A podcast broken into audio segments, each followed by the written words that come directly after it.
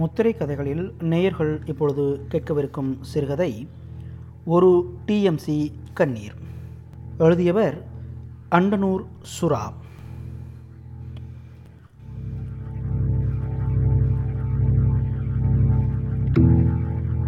அண்டனூர் சுரா அரசு பள்ளி ஆசிரியராக பணிபுரியும் அண்டனூர் சுரா சிறுகதை நாவல் நாடகம் என பல்துறையில் தடம் பதித்து வருகிறார்.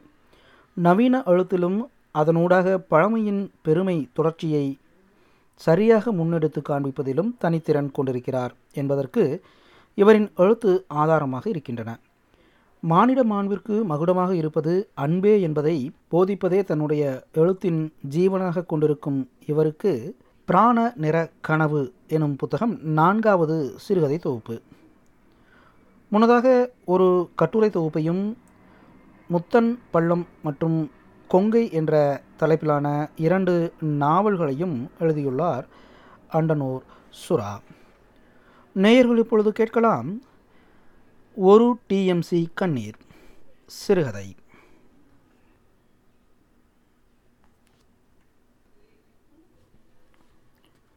மைசூர் பெங்களூரு தேசிய நெடுஞ்சாலையில் கர்நாடக மாநிலத்திலிருந்து தன்னை மெல்ல விடுவித்து கொண்டு தமிழக எல்லையை நோக்கி வந்து கொண்டிருந்தேன்.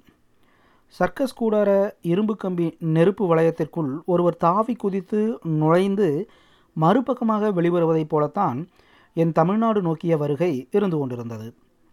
நான் இயக்கிக் கொண்டிருந்த லாரியின் எந்திரத்தை விடவும் கர்நாடக சாலைகள் கொதித்து கொண்டிருந்தன. சாலைகளெங்கும் தீப்பிழம்புகள் திடீர் திடீரென வெடிக்கும் தீப்பிடிப்புகள் பற்றல்கள் பரவல்கள் சாலை கடைத்தெருக்களில் வளைந்து நெளிந்து எரிகிறது நெருப்பு. கன்னட எழுத்துக்களைப் போல தமிழ் எழுத்துக்களாக பார்த்து பற்றுகிறது. நான் மண்டியா மாவட்டத்திற்குள் நுழைந்து பாண்டவபுரா மத்தூர் எல்லை விளிம்பிடத்தில் வந்து கொண்டிருந்தேன். லாரியில் டீசல் வேறு சன்னமாக குறைந்து கொண்டு வந்தது.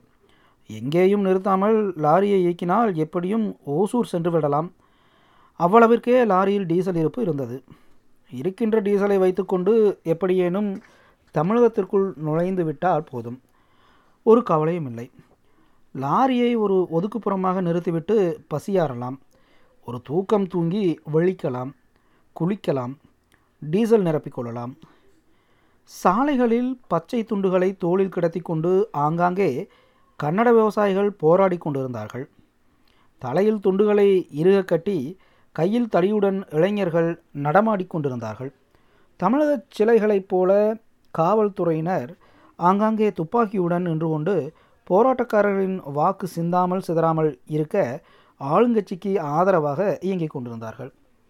ஒரு வாரத்திற்கு முந்தைய கலவரம் அளவிற்கு அன்றைய தின போராட்டம் கல்லெறி கடையடைப்புகள் இல்லையென்றாலும் புயலுக்கு பின்னே அமைதியுடன் கூடிய போராட்டமாக அச்சாலை போராட்டம் இருந்தது. சாலைகளில் பெண்கள் நடமாட்டம் இல்லை. சாலையோர வீடுகளில் ஆளரவும் இல்லை. மரங்களில் காக்கை குருவிகள் இல்லை. நாய்கள் மட்டும் அங்கொன்றும் இங்கொன்றுமாக நின்று கொண்டு தொண்டை தண்ணீர் வற்ற கன்னட ஆர்ப்பாட்டக்காரர்களுக்கு ஆதரவாக குறைத்து கொண்டிருந்தன. ஒன்று ரெண்டு லாரிகள் இயங்கத் தொடங்கி இருந்தன. அத்தனையும் கர்நாடக பதிவின் கொண்ட லாரிகள். கர்நாடக அரசு பேருந்துகள் சிற்றுந்து சரக்குந்து இருசக்கர வாகனங்கள் சாலைகளை உராய்க்க தொடங்கியிருந்தன. வாகனங்களில் பெரிய அளவில் பயணிகள் இல்லை. இருசக்கர பயணிகள் தலையில் கட்டாய தலைக்கவசம் அணிந்திருந்தார்கள். எந்த வாகனமும் முக்கிய நிறுத்தத்தில் நின்று செல்லவில்லை. பயணியர் நிழற்குடையில் அவ்வளவாக பயணிகள் இல்லை. நாய் பசு காளைகள் சுவரொட்டிகளை கிழித்து தின்று கொண்டு நிழலுக்கு படுத்திருந்தன. நிறைய ஏடிஎம் இயந்திரங்கள் சாத்தி கிடந்தன. பெட்ரோல் பங்குகள் மூடியிருந்தன. நான் என் லாரியை எண்பது கிலோமீட்டர் வேகத்தில் இயக்கிக் கொண்டிருந்தேன். என் இதயம் திடும் திடும் என இடித்தது. மனதிற்குள் திக் திக் என்றது. சாலைகளில் இளைஞர்கள் கையில் தடியுடன் நடமாடினார்கள். மேல் நோக்கி எறியும் தணலைப் போல தாவினார்கள் குதித்தார்கள். அவர்கள் அத்தனை பேர் தலையிலும் ஒரு உருமாக்கட்டு கட்டப்பட்டிருந்தது. ஒரு பக்கமாக துண்டு தொங்கி கிடந்தது. ஒரு படத்தில் கன்னட சூப்பர் ஸ்டார் ராஜ்குமார் கட்டிக்கொண்டு நடித்த தலைக்கட்டு அது. ஒருவன் நாக்கை துரத்தி கொண்டு கற்களை அள்ளி விட்டெறிந்தான். இன்னொருத்தன் கண்களை உருட்டி திரட்டி மொழித்தான். இன்னொருத்தன் நாக்கை இறுக மடித்து ஒரு கடி கடித்தான். அத்தனை பேர் கைகளிலும் ஆயுதம் இருந்தது. தடி பிரம்பு கட்டை இரும்பு கம்பிகள் இருந்தன. ஒருவன் தொடையில் அடித்து கொண்டான். இன்னொருத்தன் கையில் வைத்திருந்த தடியை ஒரு சுற்று சுற்றி எறிந்தான். தமிழன் கடைகளுக்குள் குடியிருப்பிற்குள் வாகன நிறுத்தத்திற்குள் மிகச்சரியாய் போய் விழுந்தது அத்தடி. கையை இருக மூடி காதினை ஒட்டி தலைக்கு மேல் உயர்த்தி கத்தினான். தம் காவிரி நமக்கே ஸ்வந்தா ஒன்று தொட்டு நீர் கூட தமிழ்நாட்டுக்கு கொடல்ல. வேட்டை நாய் குறைப்பதைப் போல ஒருவன் குறைத்தான். அவன் பின்னே மற்றவர்களும் குறைத்தார்கள். நம்ம காவிரி நமக்கே ஸ்வந்தா ஒன்று சொட்டு நீர் கூட தமிழ்நாட்டுக்கு கொடல்லாம் ஒவ்வொரு குறைப்பிலும் திறந்திருந்த ஒன்றிரண்டு கடைகள் மெடிக்கல் ஆஸ்பத்திரிகள் இருக சாத்தி கொண்டன சாலைகளில் நெருப்பு பக்கென பிடித்தன. வட்டம் கட்டி எரிந்தன. ஒருவன் கையில் தமிழகத்தின் வரைபடம் இருந்தது. இன்னொருத்தன் கையில் உருவ பொம்மை இருந்தது. ஒருவன் அதை கொளுத்தினான். இன்னொருத்தன் கால்களால் அதை மிதித்தான். இன்னொருத்தன் தடியால் அடித்தான். கொடல்லா கொடல்லா. காவிரி நீர்னா கொடல்லா. புடுபாடா புடுபாடா. தமிழனா புடுபாடா. கர்நாடக மாநில அரசு தமிழகத்திற்குரிய ஆறாயிரம் கன அடி நீரை உடனே திறந்துவிட வேண்டும் என்கிற உத்தரவை உச்சநீதிமன்றம் பிறப்பித்த நாள் அது. அப்படி ஒரு உத்தரவை பிறப்பிக்கையில் நான் எனது லாரியை கர்நாடக மாநிலத்தின் மையம் மத்தூர் பகுதியையொட்டி இயங்கிக் கொண்டிருந்தேன். மத்தூர் கடைத்தெருக்கள் சற்று நேரத்திற்குள் வெறிச்சோடியது. மொத்த கலவரக்காரர்களும் சாலைக்கு வந்திருந்தார்கள். என் லாரிக்கு முன்னால் பின்னால் நான்கு லாரிகள் இயங்கிக் கொண்டிருந்தன. அத்தனையும் தமிழ் பதிவெண் கொண்ட லாரிகள். ஒவ்வொரு வாகனங்களையும் உருட்டுக்கட்டைகளை நீட்டி தேக்கினார்கள். நிறுத்தாத வாகனத்தின் மீது பெட்ரோல் குண்டுகளை எறிந்தார்கள். ஓட்டுநரை விரட்டி பிடித்து அடித்தார்கள். ஆடைகளை களைந்து நிர்வாணமாக்கினார்கள். நான் இயக்கிக் கொண்டிருந்த லாரியை ஒரு கலவர கும்பல் ஆயுதங்களை நீட்டி நிறுத்தியிருந்தார்கள். நான் நான்கு வழிச்சாலையின் ஓரத்தில் லாரியை நிறுத்தினேன். லாரியை சுற்றிலும் ஒரு பெரிய கும்பல் சூழ்ந்து கொண்டார்கள். ஒருவன் முன் சக்கரத்தில் கால் வைத்து லாரியின் சாவியை பறித்தான். இன்னொருத்தன் என் சட்டையை பிடித்து வெளியே இழுத்து கிழக இலி என்றான். நான் லாரியின் கதவுகளை திறந்து கொண்டு அவர்களை கும்பிட்டபடி இறங்கினேன். கன்னட இளைஞர்கள் சாலைகளில் நடனமாடினார்கள். சாலையில் டயர்களை கொளுத்தி கோஷமிட்டார்கள். நான் அவர்களை கும்பிட்டபடி சுற்றுமுற்றும் பார்த்தேன். என் லாரிக்கு முன் பின் இயங்கிய லாரிகள் எரிந்து கொண்டிருந்தன. ஒரு லாரி முன் பக்கத்திலிருந்து பின்பக்கமாகவும் இன்னொன்று மேற்பகுதியுமாக எரிந்து கொண்டிருந்தன. இன்னொரு லாரி ஏற்றி கொண்டு வந்திருந்த பொதிகளை எரிய விட்டு கொண்டிருந்தது. ஒரு லாரி முன்பக்கத்திலிருந்து பின்பக்கமாகவும் இன்னொன்று மேற்பகுதியுமாக எரிந்து கொண்டிருந்தன. இன்னொரு லாரி ஏற்றி கொண்டு வந்திருந்த பொதிகளை எரிய விட்டு கொண்டிருந்தது. ஒரு லாரியின் டயர் வெடிக்கும் சத்தம் கேட்டது. இன்னொரு லாரியின் டயரில் காற்று பெரிய சத்தத்துடன் வெளியேறி கொண்டிருந்தது. ஒரு லாரியில் ஆடைகள் இருந்திருக்க வேண்டும். அது எரிந்து பொசுங்கும் வாடை நாசியை துளைத்தது. இன்னொன்றில் மருந்து வகைகளும் இன்னொன்றில் அரிசிகளும் எரிந்து கருகி கொண்டிருந்தன. என் லாரியை சுற்றியிருந்த கலவரக்காரர்களுடன் மேலும் நான்கைந்து வெறியாட்டக்காரர்கள் கலந்திருந்தார்கள். அவர்களின் அத்தனை பேர் கைகளிலும் தடிகள் இருந்தன. லாரியை சூழ்ந்திருந்த அத்தனை பேரும் லாரியின் பெயரை பார்த்தார்கள்.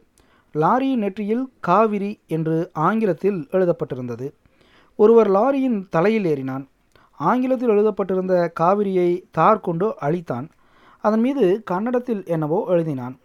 அவன் காவிரி என்றுதான் எழுதியிருக்க வேண்டும். இன்னொருத்தன் லாரியின் பக்க கூடுகளில் எழுதப்பட்டிருந்த காவிரி மணல் ஆர்டரின் பேரில் கிடைக்கும் என்கிற வாசகத்தை பார்த்தான். தமிழ் மலையாளம் கன்னடம் தெலுங்கு இந்தியில் அவ்வாசகம் எழுதப்பட்டிருந்தது. அதில் தமிழில் எழுதப்பட்டிருந்த வாசகத்தின் மீது தார் பூசினான். ஒன்று ரெண்டு பேர் லாரியின் முன் கண்ணாடியில் மலையாளி ஐயப்பனும் தெலுங்கு வெங்கடேஸ்வரரும் ஒட்டியிருந்ததை பார்த்தார்கள். லாரியின் பதிவெண்ணை பார்த்தார்கள். தா நா இருபத்தி ஒன்பது எல் இருபத்தி ஆறு தொண்ணூற்றி நான்கு என இருந்தது. ஒருவன் கையில் வைத்திருந்த தடியால் பதிவெண் எழுதப்பட்டிருக்கும் பலகையை அடித்தான். பதிவெண் பலகை ஒரே அடியில் நெட்டு கலண்டு தெரித்து நொறுங்கியது. நீனு யாஸ்தலா அவனது கேள்வியில் கோபம் தெரித்தது. எனக்கு கன்னடம் அவ்வளவாக பேச வராது என்றாலும் அவர்கள் பேசுவதை புரிந்து கொள்ளும் அளவிற்கு கன்னடம் தெரிந்திருந்தது. நான் தயக்கத்துடன் சொன்னேன். ஓசூர் ನಿನ್ನನ್ನು ನೋಡಿದರೆ ಆದರ ಕಾಣಿಸ್ತಾ சத்தியமாக நான் ஓசூர் தான் ஓசூரில் தமிழர்கள் கன்னடர்கள் இருவரும் சம விகிதத்தில் கலந்து இருக்கிறார்கள் என்பதற்காக நான் அப்படி சொல்லியிருந்தேன். லாரி லாரியல்லி ஏன் இதே? காவேரி மணல். காவேரி மருள் அல்லவா அது? ஆம் காவேரி மணல் தான். நீனு వెళ్ళింద பத இதிய திருச்சியிலிருந்து. ஒருவன் மாக் என்று லாரியில் ஏறினான். மூடியிருந்த போர்வையை எடுத்து மணலை அள்ளினான். பிசைந்து பார்த்தான். நுகர்ந்து பார்த்தான். நுனி நாக்கால் சுவைத்து பார்த்தான். காவிரி மருளல்லவா அது? ஒருவன் தடியை நீட்டி கேட்டான். லாரியில் ஏறி நின்றிருந்தவன் அவுது நம்ம காவிரி மருளு என்றான். மணலை அள்ளி சுற்றி நின்றவர்களிடம் கொடுத்தான். அத்தனை பேரும் அதை வாங்கி உற்று பார்த்தார்கள். நுனினாக்கால் சுவைத்தார்கள். ஒருவன் என் சட்டையை பிடித்திருந்த பிடியை விளக்கி கொண்டு கேட்டான். மருளு எல்லிந்த ஹோகுபவுது? மைசூர். என்னை நெருங்கியிருந்தவன் அக்கும்பலுக்கு தலைவனாக இருக்க வேண்டும். அவன் சூழ்ந்து நின்ற கும்பலை பார்த்து சொன்னான் இ லாரினு மாத்திர விடு. அத்தனை பேரும் அவனது உத்தரவிற்கு கட்டுப்பட்டு விலகி நின்றார்கள். ஒருவன் என் கையில் சாவியை கொடுத்தான். இன்னொருத்தன் என் சட்டைப்பைக்குள் கையை நுழைத்து பாக்கெட்டில் இருந்த பணத்தை எடுத்துக்கொண்டான் நான் லாரியில் ஏறி சாவியை கொடுத்து இயக்கினேன். அவர்களை ஒரு முறை கையெடுத்து கும்பிட்டு கொண்டேன். ஒருவன் சொன்னான் ஆய்த்து நீனு ಹೋಗಬಹುದು இன்னொருத்தன் ஜாக்கிரதையாகி ಹೋಗು ம் நான் பத்திரமாக போயிடுறேன் நான் அவர்களிடமிருந்து விடுவித்து கொண்டு மெல்ல நகர்ந்தேன் லாரியை வேகமாக விரட்டினேன் எனக்கு உயிர் போய் உயிர் வந்தது என் லாரி புதியது வங்கி கடனில் வாங்கியது லாரியை எடுத்து இன்னும் ஆறு மாதங்கள் கூட ஆகியிருக்கவில்லை சாலைகளில் நின்று தன்னை எரித்து கொண்டிருந்த ஐந்து லாரிகளிடமிருந்து விலகி மூன்று மணி நேரத்திற்குள் நான் மைசூரை தொட்டிருந்தேன். அன்றைய தினத்தைப் போல இன்றைய நாள் கலவரம் இல்லை என்றாலும் ஆர்ப்பாட்டக்காரர்கள் ஆங்காங்கே நின்று கொண்டுதான் இருந்தார்கள். ஒன்றிரண்டு கடைகளை தவிர மற்ற கடைகள் அரைந்து சாத்தப்பட்டிருந்தன. நான் மைசூரிலிருந்து மாண்டியா மாவட்டத்தை தாண்டி தமிழ்நாட்டை நோக்கி வந்து கொண்டிருந்தேன். முதல் திறப்பு தண்ணீர் திறந்து விடுகையில் எழுந்து அடங்கிய போராட்டம். மறுவாரத்தில் இரண்டாவது தவணை தண்ணீரை திறக்கையில் தலையெடுத்திருந்தது. சாலைகளில் பெரிய அளவில் ஆர்ப்பாட்டங்கள் இல்லை. ஆனாலும் நம்ம காவிரி நமக்கே ஸ்வந்தா. கோஷங்கள் பெரிய அளவில் கேட்டுக்கொண்டிருந்தன நான் லாரியின் போக்கை நான்கு வழிச்சாலையிலிருந்து இரு வழிச்சாலைக்கு மாற்றினேன். இரு வழிச்சாலைகளில் அவ்வளவாக ஆர்ப்பாட்டம் இல்லாமல் இருந்தது. காடும் புதரும் அடர்ந்த ஒரு மறைவிடத்தில் லாரியை நிறுத்தினேன். லாரியில் இருந்த கருவிகளை கொண்டு தமிழ் பதிவெண் கொண்ட பலகையை கலட்டி அதற்கு பதிலாக கன்னட பதிவெண் கொண்ட ஒரு போலி பதிவெண் பலகையை பொருத்தினேன். காவல்துறையினர் யாரும் சந்தேகப்படாத அளவிற்கு அப்பதிவின் பலகையை லாரியின் முன் பின் தொங்கவிட்டேன். என் லாரியை நோக்கி கையில் ஆயுதங்களுடன் பத்து இளைஞர்கள் வந்து கொண்டிருந்தார்கள். நான் வேகமாக லாரியில் ஏறி உட்கார்ந்து கொண்டு ஸ்டேரிங் அருகாமையில் இருந்த அலைபேசியை எடுத்து மனைவிக்கு அழைப்பு விடுத்தேன். அழைப்பு போய்க் கொண்டிருந்தது. ஆயுதங்களுடன் கூடிய கும்பல் என் லாரியை சுற்றி நின்றார்கள். பதிவு எண்ணை பார்த்தார்கள். அது எழுதப்பட்டிருக்கும் எழுத்தின் வடிவத்தை பார்த்தார்கள். எனக்கு திக் என இருந்தது.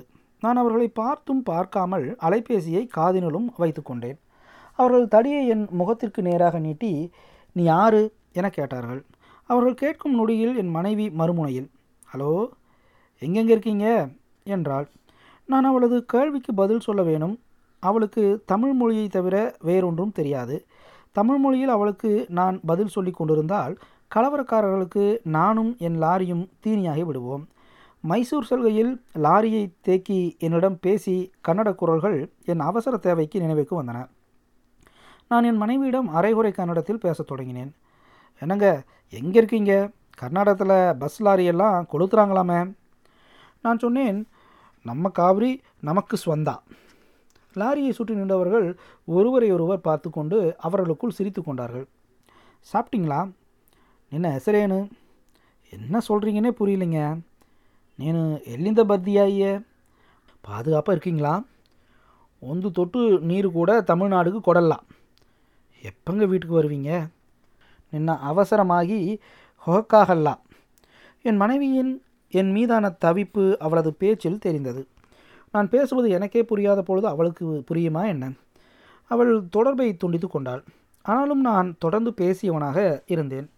என் லாரியை சுற்றி நின்று கொண்டிருந்தவர்கள் என்னையும் லாரியையும் ஒரு பார்வை பார்த்துவிட்டு கற்களை அள்ளி நாலாபுறமும் விட்டெறிந்து கொண்டு நடக்கலானார்கள்.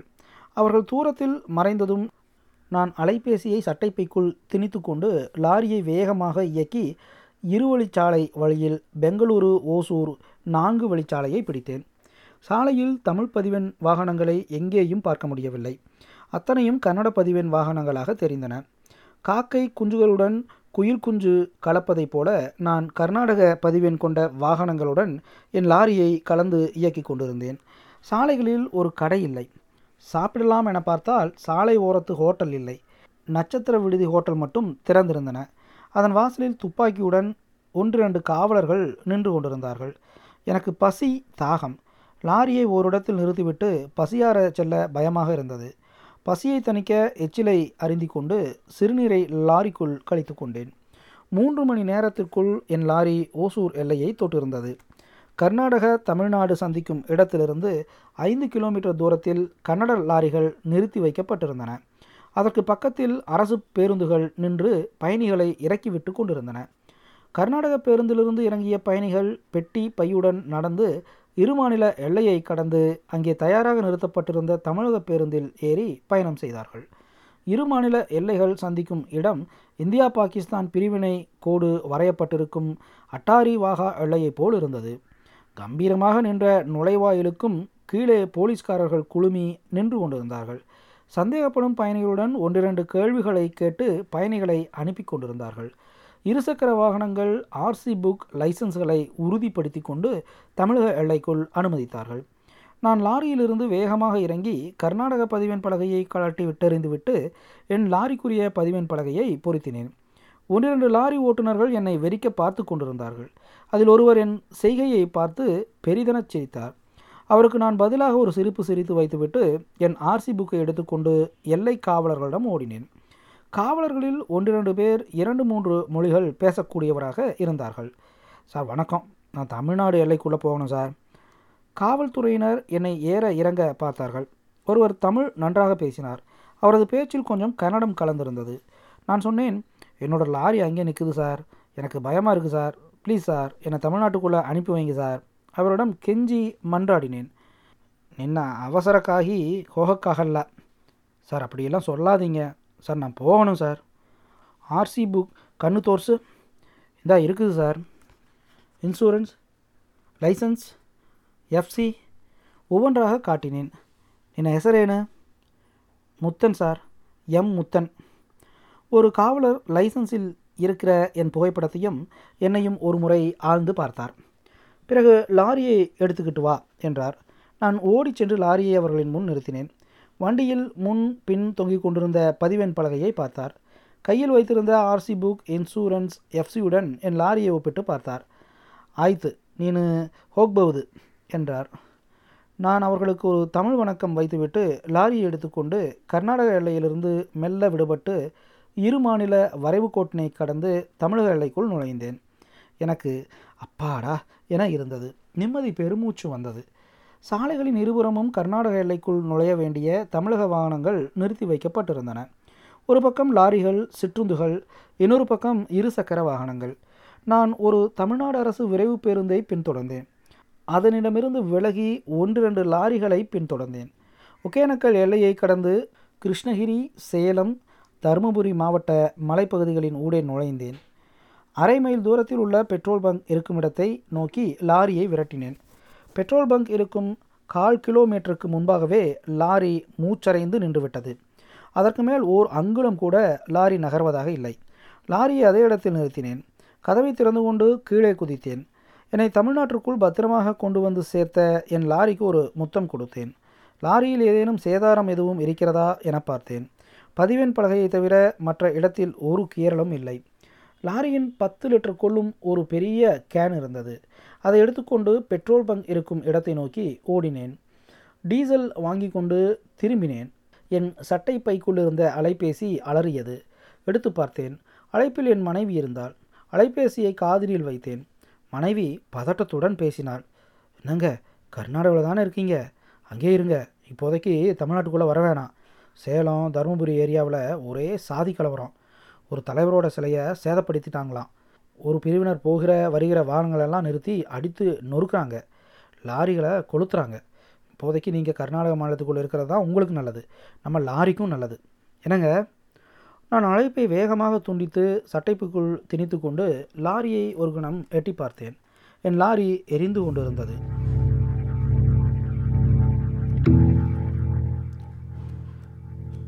நேயர்கள் இதுவரை கேட்டது ஒரு டிஎம்சி கண்ணீர். சிறுகதை.